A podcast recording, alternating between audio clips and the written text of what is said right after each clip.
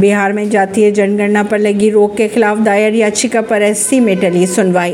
बिहार में जातीय जनगणना पर लगी रोक के खिलाफ राज्य सरकार द्वारा दायर याचिका पर बुधवार को सुप्रीम कोर्ट में सुनवाई टल गई। सेक्स की अगर बात की जाए तो 372 अंक टूट कर 61,561 पर हुआ बंद, 18,200 के नीचे पहुंचा निफ्टी।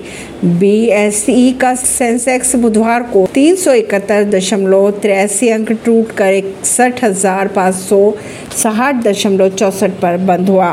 इस दौरान एनएसई का निफ्टी 104.75 अंक गिरकर 18,181.75 पर बंद हुआ। पश्चिम बंगाल सरकार ने सौरभ गांगुली की सुरक्षा को Z श्रेणी में किया अपग्रेड। नेपाल के पर्वत पर फंसे पर्वतारोहियों की मदद के लिए उनके भाई ने अडानी का जताया आभार।